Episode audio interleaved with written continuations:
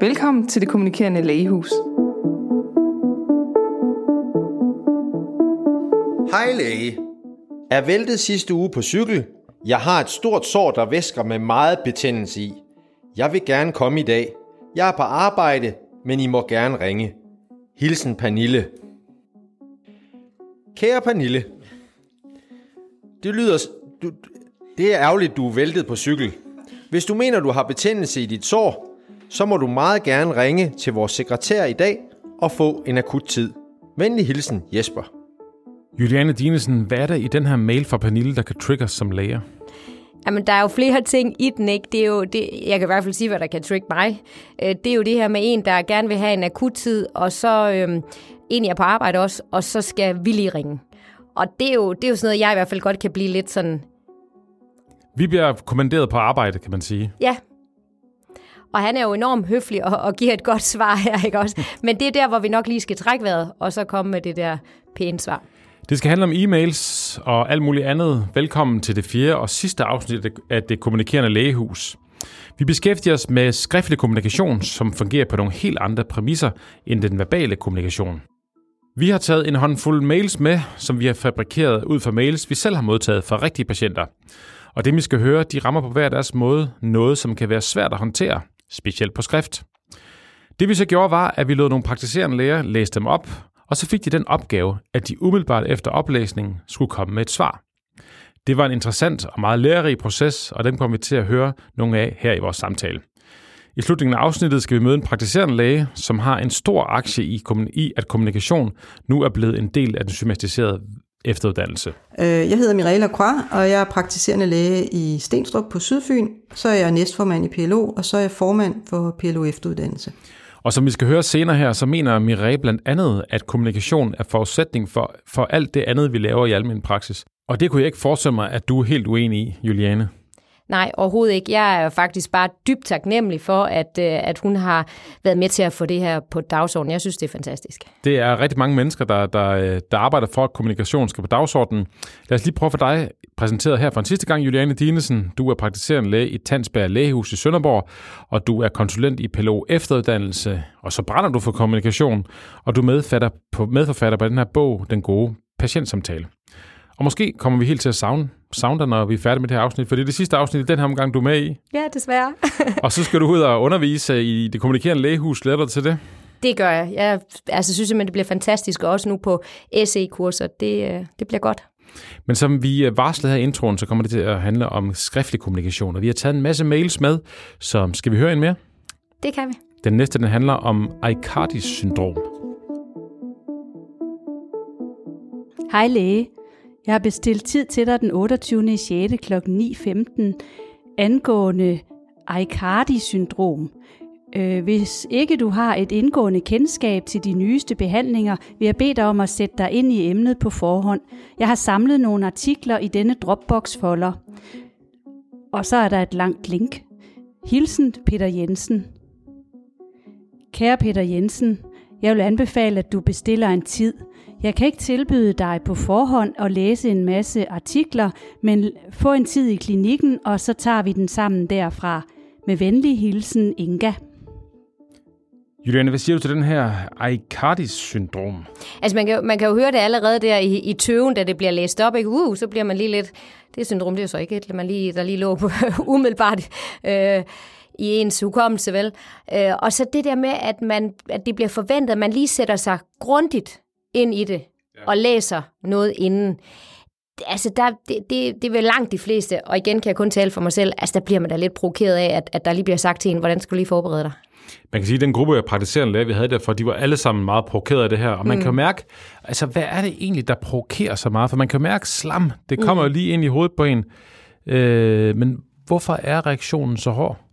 Jamen, det er det der med, når der bliver stillet et krav, altså at, til, at vi skal gøre et eller andet. Altså, vil du lige ringe tilbage? Det er nok også den der, nogle gange, når der kommer det, kan du lige, ikke? Hvor, hvor, hvor nogen forsøger at disponere over vores tid. Altså det, det bliver vi jo ramt af. Ja, og, og hvis man så kombinerer det med bare lige, Altså. altså, tingene bliver jo ikke nemmere at de bliver bare lige, ikke? Nej. Altså, og du kan høre, hvordan vi, vi to rigtig, vi kan allerede snakke om det her som sådan en rigtig ting, ikke? Og vi Ja. kan allerede hisse hinanden lidt Ja. op, ikke? Altså, og det er jo også fint, man har det her lidt, lidt hvad skal man sige, humoristiske blik på det, men det er jo faktisk, øh, altså det er jo rigtig mail-korrespondancer, det er ikke direkte omskrevet, men det er jo det, der sker derude. Mm. Generelt er det jo en helt sådan særlig præmis at kommunikere i det skriftlige. Altså mm. følelserne er meget mere øh, de svære at styre. Mm. Vi kender det fra sociale medier, vi kender det fra mange steder, men altså også her fra læge-patientrelationen. Hvis vi prøver at kigge på, hvad det er, der gør det her svært, så kan vi prøve at kigge på nogle af de begreber, som vi har haft op i løbet af vores samtaler her. Altså for eksempel, noget af det første, vi snakker om, det var det nonverbale. Mm. Altså der er utrolig meget nonverbal kommunikation, men det er jo fuldstændig væk, når det kun Ja. er ord. Vi talte jo præcis om det, hvor vi snakkede snakker om det her desværre. Altså bare den måde, man betoner det på. Øh, og det gør man jo, når man taler sammen. Det kan man ikke gøre på skrift. Så, så på skrift bliver det jo bare det skrevne ord. Der er ikke noget, der bløder det op, hverken den ene eller den anden vej. Og så er det lidt op til modtageren at modtage det. Ikke? Og der kan det jo være det, det vi... Altså for det første kan det være den kultur, vi er vant til at skrive i. Man kan jo sige, at mange af vores patienter, hvis de sidder i et, et øh, stort firma, hvor det sådan er meget kontant, jeg har brug for det, jeg har brug for det, inden klokken det.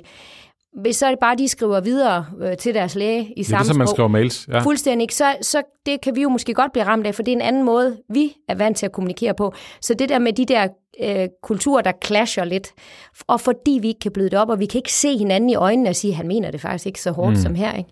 Øh, det, det, er, og det er ligesom, når vi får sms'er også, ikke? der kender vi også, dem kan vi jo misforstå, fordi vi begynder at tillægge dem en eller anden værdi, som de måske ikke har. Ja, man tør efterhånden ikke sende en, en, en sms, uden der er ikke bare en, men måske tre spejler i, at det er altså venligt det her. Som, ja. Ja. altså, og der er jo nogle mennesker, som ikke gider at lave spejle. Så tænker man, er I sure eller hvad? Så der går, Præcis. også, der går også inf, næsten, altså, der går en eller anden form for inflation mm. i det her mm. øh, følelsesmæssige opløden, mm. som, vi skal, ja. som, vi skal, som vi bliver nødt til at putte ja. Ja. i vores... Øh, i, vores sms'er. Ja, og, og vi er jo ikke, altså vi er jo en professionel, når vi igen kommunikerer skriftligt, både med vores øh, patienter og vores samarbejdspartnere. Og der kan vi ikke lave en, en smiley, altså.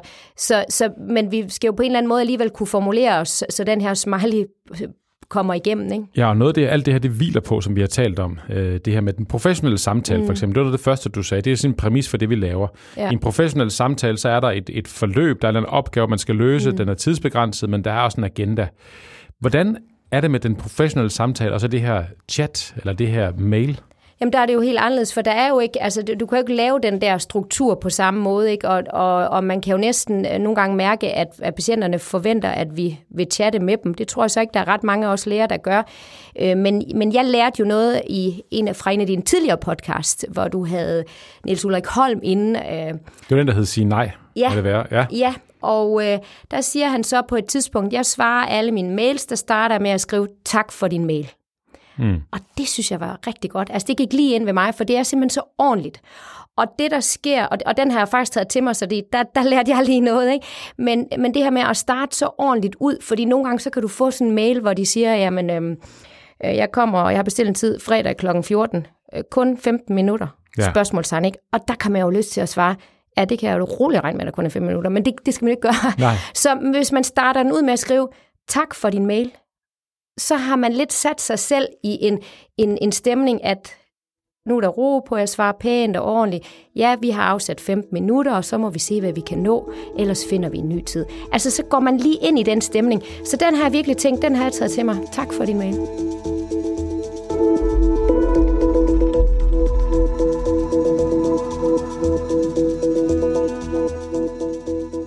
Og så er der også hele det andet, der vi har snakket om med relationsdannelse. Altså mm. selve relationsdannelsens processen, den kan jo godt køre ret skævt, hvis det kun mm. er per mail. Altså der ja. Sker jo en relationsdannelse, mm. men, men øh, det er meget, meget, meget sårbart, og man skal virkelig vide, hvad man gør, ja. tænker jeg i det skriftlige her. Ja, man skal, jo være, man skal være tydelig, og så skal man også nok være mere høflig, end man regner med, ikke? Fordi vi skal jo også huske, når vi sender noget ud, så sker det jo præcis det samme, som vi lige har talt om, når patienterne sender det til os, ikke? Det vi sender tilbage, det er jo også, den, den stemning mærker de jo også, og kommer de også i, ikke? Så det der med at måske at være en lille smule mere høflig, end man lige tænker over, det, det, det sker der i hvert fald ikke noget ved. Det tror jeg kun gør noget godt for relationen. Ja, jeg lærte også på et tidspunkt af en psykolog en, noget, der hedder BIF, Brief, Informative and Friendly. Altså mm. det her med, at man, man, skal, man skal gerne være venlig og informerende og gerne kort, fordi ja. ellers risikerer det faktisk at, at ryge nogle tangenter. Ja. Og der er nok det der, man kan jo tit godt mærke, at det her, det, det, det bliver simpelthen for komplekst at håndtere en ja. mail. Så må man jo lukke den ned, ja. og så skrive til sin, uh, til sin patient, at, at uh, det egner sig, det egner sig ikke til, ja, vi kan ja. næsten frasen i hovedet. Ja. Ikke? Eller? Men der kunne det være så fedt, det tænker jeg nemlig over, det, det, det jeg i hvert fald gået hjem og lavet, at sige, tak for din mail. Det egner sig desværre ikke til en. Fordi det er bare lige den der tak for din mail, i stedet for at du bare får den der smasket tilbage. Det, det egner sig ikke til en. Der, der bløder du lidt op, og du siger lidt, det er okay, det har du ikke vidst. Nej implicit i det, du skriver, ikke? Ja, det er lidt skægt, for nu, nu bevæger vi os ind i noget andet, som vi har talt mm. rigtig meget om. Det der med perspektiverne. Mm. Fordi, fordi at, at øh, det kan være godt at forstå, når, når, man støder, når man støder på hinanden. Mm. Men det er jo svært nogle gange at forholde sig til patientens perspektiver i det her. Fordi ja. det kan jo godt være, hvis man siger bare lige, mm. bagved det ligger der nok en formodning om, at det er bare lige ja. at gøre noget. Det er ja. bare for dig, at det bare at trykke på en knap. Yes. Øh, det har de fortalt på forsikringsselskabet. Du skal bare lige lave mm. en henvisning. Ja. Øh, hvor vi ved godt, at der er en helt anden kompleksitet, og der er en masse andre hensyn i det her, som, som vi bliver udfordret på, når du siger bare lige. Jamen præcis som det andet eksempel, jeg sagde før, ikke, hvor jeg siger, jeg har bestilt en tid fredag kl. 14, kun 15 minutter. Der, der sker der et eller andet i mig, men det er jo højst sandsynligt en, der tænker, åh, jeg har simpelthen så meget, og jeg er enormt bekymret. Kan vi overhovedet nå det? Jeg håber virkelig, det her kan lade sig gøre. Ikke? Og med den, så er det jo helt okay, man skriver sådan. ikke? Øh, så, så det er det der med, det er igen patientens perspektiv. Ja, hvis han føler, at han, han er allerede på vej ud af konsultationen, inden han har ud der kommet, ja. Øhm, så, kan det, så kan det være, det kan være, det er det, hans, hans bekymring ja. bagved. Juliane, skal vi ikke uh, høre en mail mere? Jo.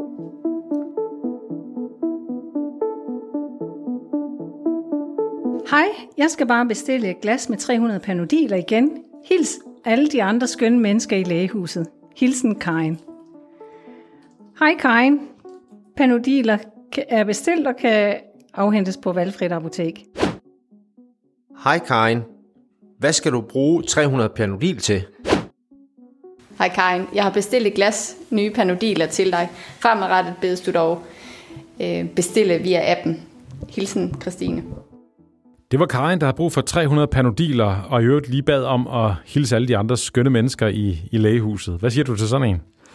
Jamen, nu hører vi jo også, at de svarer neutralt tilbage, og, og, og der, der er det jo også den her øh, professionelle tilgang, som, som jo er helt neutral, og den, den hører jeg måske også mest til, at man holder. Mm.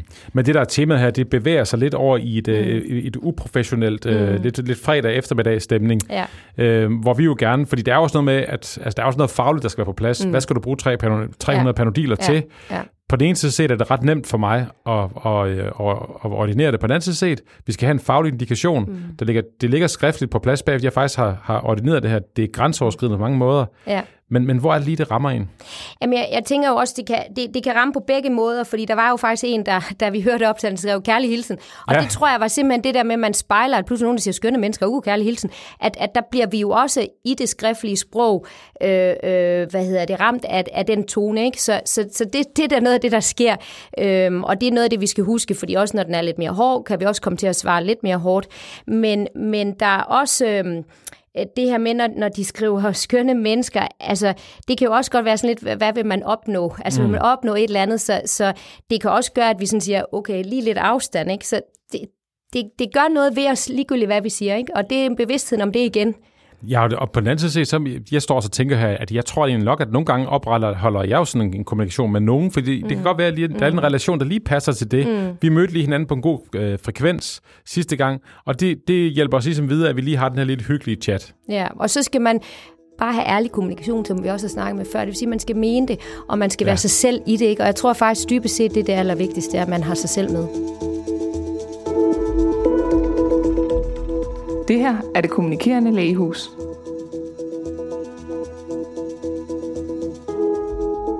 Et andet tema, som vi har talt om i den her podcast, som kunne være interessant at bringe ind her, det er det her med, om man er bevidst om, hvordan man virker på andre, når man er under pres.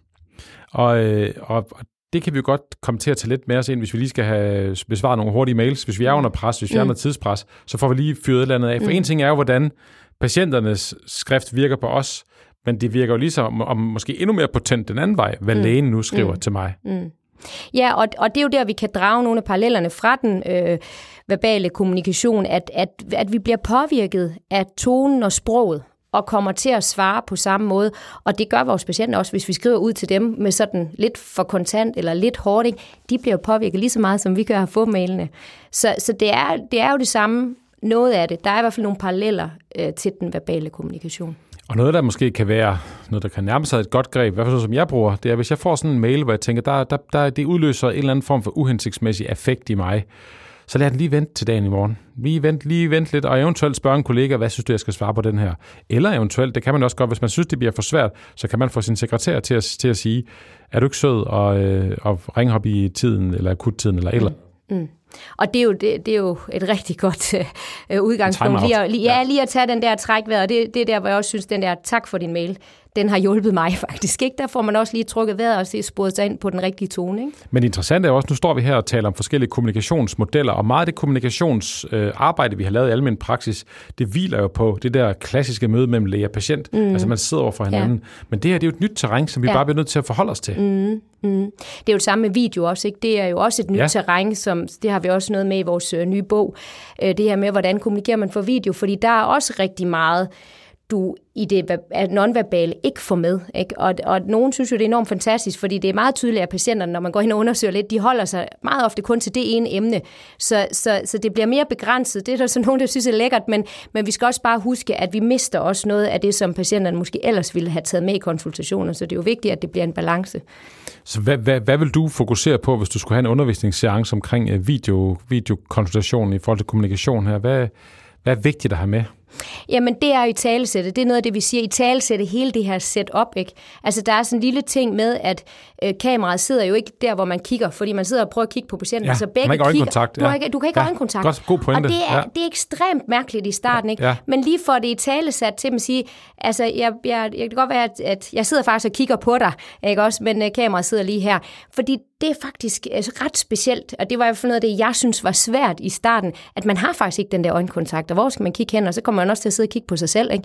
Altså, det, ja. det, det, jamen det, gør, det gør ja. man jo tit, man sidder og tænker, okay, der er mit hår, det sidder der lige lidt skævt. Ikke? Altså, ja. det, det, det, det, er jo sådan helt, det gør man helt naturligt. Så, så få i tale sagt, i tale sat hele det der setup, hvad gør det?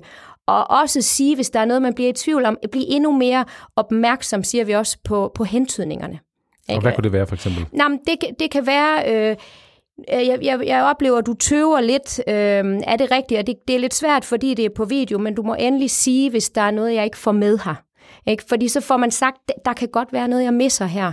Øh, og, og man skal være endnu mere opmærksom på de der hensyn, fordi de er faktisk svære at opfange på en videokonsultation. Men det er jo rigtig interessant det her, Juliane, fordi vi kigger jo ind i en fremtid, der er ikke nogen tvivl om, at der kommer til at være flere af de her videokonsultationer. Og vi ved jo, har jeg hørt, at øh, den forskning, der er lavet, det er, at, at konsultationen bliver kortere, ja. øh, så også mere effektiv, så er alle jo glade i første runde. Mm. Men, men øh, bliver de lige så, hvad med kvaliteten? Altså kommer patienten lige så godt til ord? Øh, ved vi noget om det? Det kan jo godt være, når man sidder hjemme i sit eget hjem, at man faktisk føler sig mere tryg og sådan, men... Ja, der, det, det kan jo være fordelen, fordi der er jo faktisk nogen, fordi de er i deres egne rammer, i hvert fald med de psykiatriske samtaler, ved vi, at det har haft rigtig god effekt ved angstpatienter osv. De kommer faktisk måske nok lidt mere til ord, men, men omvendt øh, mange af andre konsultationer, der bliver det jo netop, som du selv også har observeret, det bliver kort og, og, og konkret, og der mister vi nok noget. Så det bliver jo også noget med at træne, både for os, og det bliver vores ansvar, og så også for patienterne, at de vender sig til det, at man også godt kan brede den lidt mere ud. Vi bliver øh, lidt i emnet med skriftlig kommunikation, fordi nu skal vi tale om korrespondencer. Fordi vi havde faktisk de her praktiserende læge, som har øh, lavet de her seancer sammen med os. Vi havde lavet nogle korrespondencer, du og jeg, Juliane, som vi bad, bad dem om at læse op, og så skulle de læse deres umiddelbare svar op. Skal vi prøve at høre dem? Mm. Plejen informerer om, at borgere ikke åbner op eller vil have besøg af dem til nat, hvor de skal give borgere natmedicin. Borger fortæller, at han får dårlig mave om natten og vil derfor ikke have den. Kan I hjælpe med det? Spørgsmålstegn. Kære hjemmepleje, sådan som jeg forstår dig, har I svært ved, vil, vil borger ikke have sin øh, medicin til nat, og han vil heller ikke åbne op for jer til nat. Det mener jeg, vi må respektere, og vi kan ikke hjælpe med, at øh, der skal åbnes op om natten, eller øh, give patienten medicin mod hans vilje. Hvis jeg ikke har forstået det korrekt, må I skrive igen. Jeg savner lidt information om, hvorfor det er, borgere ikke vil lukke op og have sin medicin, udover at han har dårlig mave om natten. Så jeg tror ikke, det egner sig til en korrespondence. I er velkommen til at skrive lidt flere oplysninger, eller øh, I kan opfordre patienten til at få en tid hos os. Med venlig hilsen. Det var øh, et eksempel på en korrespondence, og så to, som kan sige, improviserede svar. Jeg synes, jeg skal lige sige, at der foregår jo heldigvis rigtig mange øh, gode korrespondencer, så vi har selvfølgelig valgt at være lidt drilske og tage nogle af de lidt mere komplicerede ud. Men hvad siger du om den her? Jamen det viser jo meget tydeligt det her med at have struktur også i den skriftlige kommunikation, ikke? fordi den korrespondence, og det er jo også det, de tilkendegiver svarene, at de er faktisk lidt i tvivl om, hvad, hvad der bliver spurgt om. Ikke? Mm. Øh, og det der, det, det, der så bliver gjort, det er, der bliver i talsæt, hvis jeg ikke svarer korrekt, eller sådan, som jeg forstår det, der giver de udtryk for, og jeg er faktisk i tvivl. Ikke? Og, og det viser jo meget tydeligt, at vi skal være tydelige og have struktur i de samtaler. Altså, hvad er spørgsmålet? Ja, lige præcis, fordi, fordi hvis vi kan mærke, at der er andet, der rumsterer i, og skal vi prøve at kigge på den struktur. Der er mm. ikke nogen fælles dagsorden, sådan, mm, som, mm. Som, som vi hører det her. Så vi skal i hvert fald have det hele et andet sted hen. Mm øh, hvor vi får noget struktur på det. Ja, og det kan vi jo, altså vi kan jo lige så meget lære af dem her, når vi selv sender noget ud. Ikke? Ja. Være meget tydelige. Ja. Og vi skal til at runde det her kapitel af med den skriftlige kommunikation. Og noget af det, jeg tænker, vi, vi gerne skulle have sagt, det er, at man skal huske på, at, at man kan faktisk godt kan slå sig lidt på ord. Altså når de bare kommer sådan i en mail. Det gælder både det, vi sender ud, men også det, hvis vi føler, at vi slår os på nogle ord. Det kan være, at, at der er nogle andre præmisser i det her med at, at, at, at det, det skrevne ord. Jamen præcis, det jeg synes, du siger det så klart. ja, og så er der det her med strukturen at være tydelig i, hvad vil vi med den skriftlige kommunikation, når vi afsender den. Ja, vi kan jo bare huske på det her med, at de samme regler, der gælder for god kommunikation, når man sidder over for hinanden, mm. gælder faktisk også for skriftlig kommunikation. Men det er, som, der, det, det, det er en helt anden platform. Altså, der, mm. bliver kast, der bliver skrevet en mail klokken 10 om aftenen, og den skal bare besvares inden for fem dage, men den, den kan være skudt helt skævt i gang, mm. øh, som kan gøre, at det kan være rigtig svært. Ja.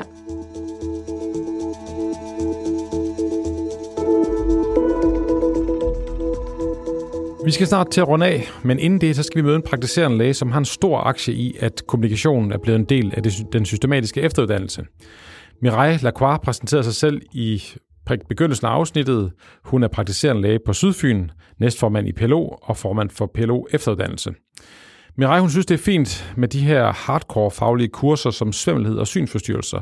Men hvad nytter det egentlig, hvis ikke vi formår at få patienten til at give os de oplysninger, vi har brug for? Jeg synes jo, at øh, kommunikation er forudsætningen for alt det andet. Altså, det er fint, at vi har kurser i svimmelhed og synsforstyrrelse osv., men, øh, men hvordan får vi overhovedet patienten til at fortælle, øh, hvad problemet er, hvad det er, de er bekymrede for, og hvordan sikrer vi, at vi får de oplysninger, vi har brug for. Kommunikation er forudsætningen for alt det andet, og det sidste korte klip, vi skal høre med Mirai, inden vi giver ordet til dig, Juliane, det handler om, hvor vigtigt det er, at de allermest marginaliserede patienter, vi har, får en fornemmelse af, at de ikke bliver afvist hos os. Hvis man ligesom er på kanten, og man lige har mistet alt, så er man meget, meget sårbar. Man venter, forventer at blive afvist. Lige meget, hvor man viser sig, forventer man at blive afvist. Hvis bare er lægesekretæren, der tager telefonen, siger noget forkert, så føler man sig allerede afvist. Hvis man kommer øh, fem minutter for sent til sin aftale, øh, og man bliver skældt ud for det, så, op, så bliver man virkelig vred, og så går man bare sin vej. Man har fået bekræftet alle sine værste forestillinger. Og der synes jeg, at jeg, jeg, vi har en klinik, den skal køre. Det er vigtigt, at vi er klare i kommunikation, men samtidig så bliver man nødt til at have en eller anden line af de patienter, der er allermest sårbare. Der bliver man simpelthen bare nødt til at, at være meget, meget rummelig. Det var Mireille Lacroix, praktiserende læge på Sydfyn, næstformand i PLO og formand for PLO efteruddannelse. Juliane Dinesen her til sidst. Hvad hæfter du der ved? Jamen, jeg synes, hun har så ret. Altså, i det første klip, øh, der er det det her med, at det er grundlaget for alt. Det er jeg jo fuldstændig enig i. Patienterne kan ikke vurdere vores faglighed, de kan vurdere mødet, og den tillid, vi skaber der, det er den, der giver, altså den er grundlag for det hele. Og de gør jo kun de her ting, hvis de tror på os, og hvis de bliver mødt, og de bliver hørt. Så det er jeg enig i. Og det andet klip, det, er også, det synes jeg også er, er rigtig vigtigt at få med, fordi der er jo lavet undersøgelser, der viser, at øh, de her øh, besværlige udfordrende patienter, de får faktisk øh, mindre information, de får øh, færre follow-ups, de får færre behandlingsmuligheder præsenteret øh, i forhold til de nemme øh, patienter, ikke? Og det er jo helt forfærdeligt trist, og så hun har jo fuldstændig ret, at, at dem skal vi virkelig øh, være nysgerrige på det her perspektiv, og det er her, hvor empatien kommer så meget i spil. Og som jeg også nævnte tidligere, det er jo nemt at være empatisk over for dem, der ikke øh, der, der er nemme patienter, men de her sårbare patienter, det er dem, det er sværest, og de har allermest brug for det. Så det er der, vi, vi skal sætte vores fokus ikke? og sige, men hvad ligger der bag? Og vi kender det godt, når vi bliver nysgerrige, når vi kommer ind bagved, så får vi jo også, øh, så får vi den her sårbarhed, og så kan man jo godt være empatisk. Ja, og når vi sidder så og i, i kollegiale lag, så er det jo tit de her patienter, vi, vi taler om, vi faktisk gerne vil gøre en forskel på. Ja. Men det der jo bare er ved kommunikation, det er ligesom at praktisere en læge, ligesom at være leder, det er, det er voldsomt dilemmafuldt. Mm. Fordi man skal passe på sin, sin sekretær, man skal mm. passe på hinanden, men man skal også passe på patienterne. Og nogle gange, så er der nogle, nogle øh, så, så må man navigere i det her lidt svære felt, mm. som gør det fantastisk også at, at lave det her arbejde, vi laver. Jamen, og det er jo der, at jeg er helt sikker på, at når man har de her redskaber, som vi taler om, når man har det her stillads, man kan læne sig op af, så, øh, så når det bliver svært, når det bliver udfordrende, så kan man trække de, de færdigheder ind og bruge dem. Så det er derfor, vi skal træne og blive endnu bedre til det. Ja, det skal vi nemlig, og vi skal også til at slutte den her, det er ikke bare det her afsnit, men hele den her serie af, du har lyttet til det sidste afsnit af Det Kommunikerende Lægehus, og det er så Juliane Dinesen, den utrættelige Janne Dinesen, vi har stående her. Hun er praktiserende læge i Tandsberg Lægehus i Sønderborg og konsulent i PLOE og medforfatter på den her bog, Den gode patient samtale.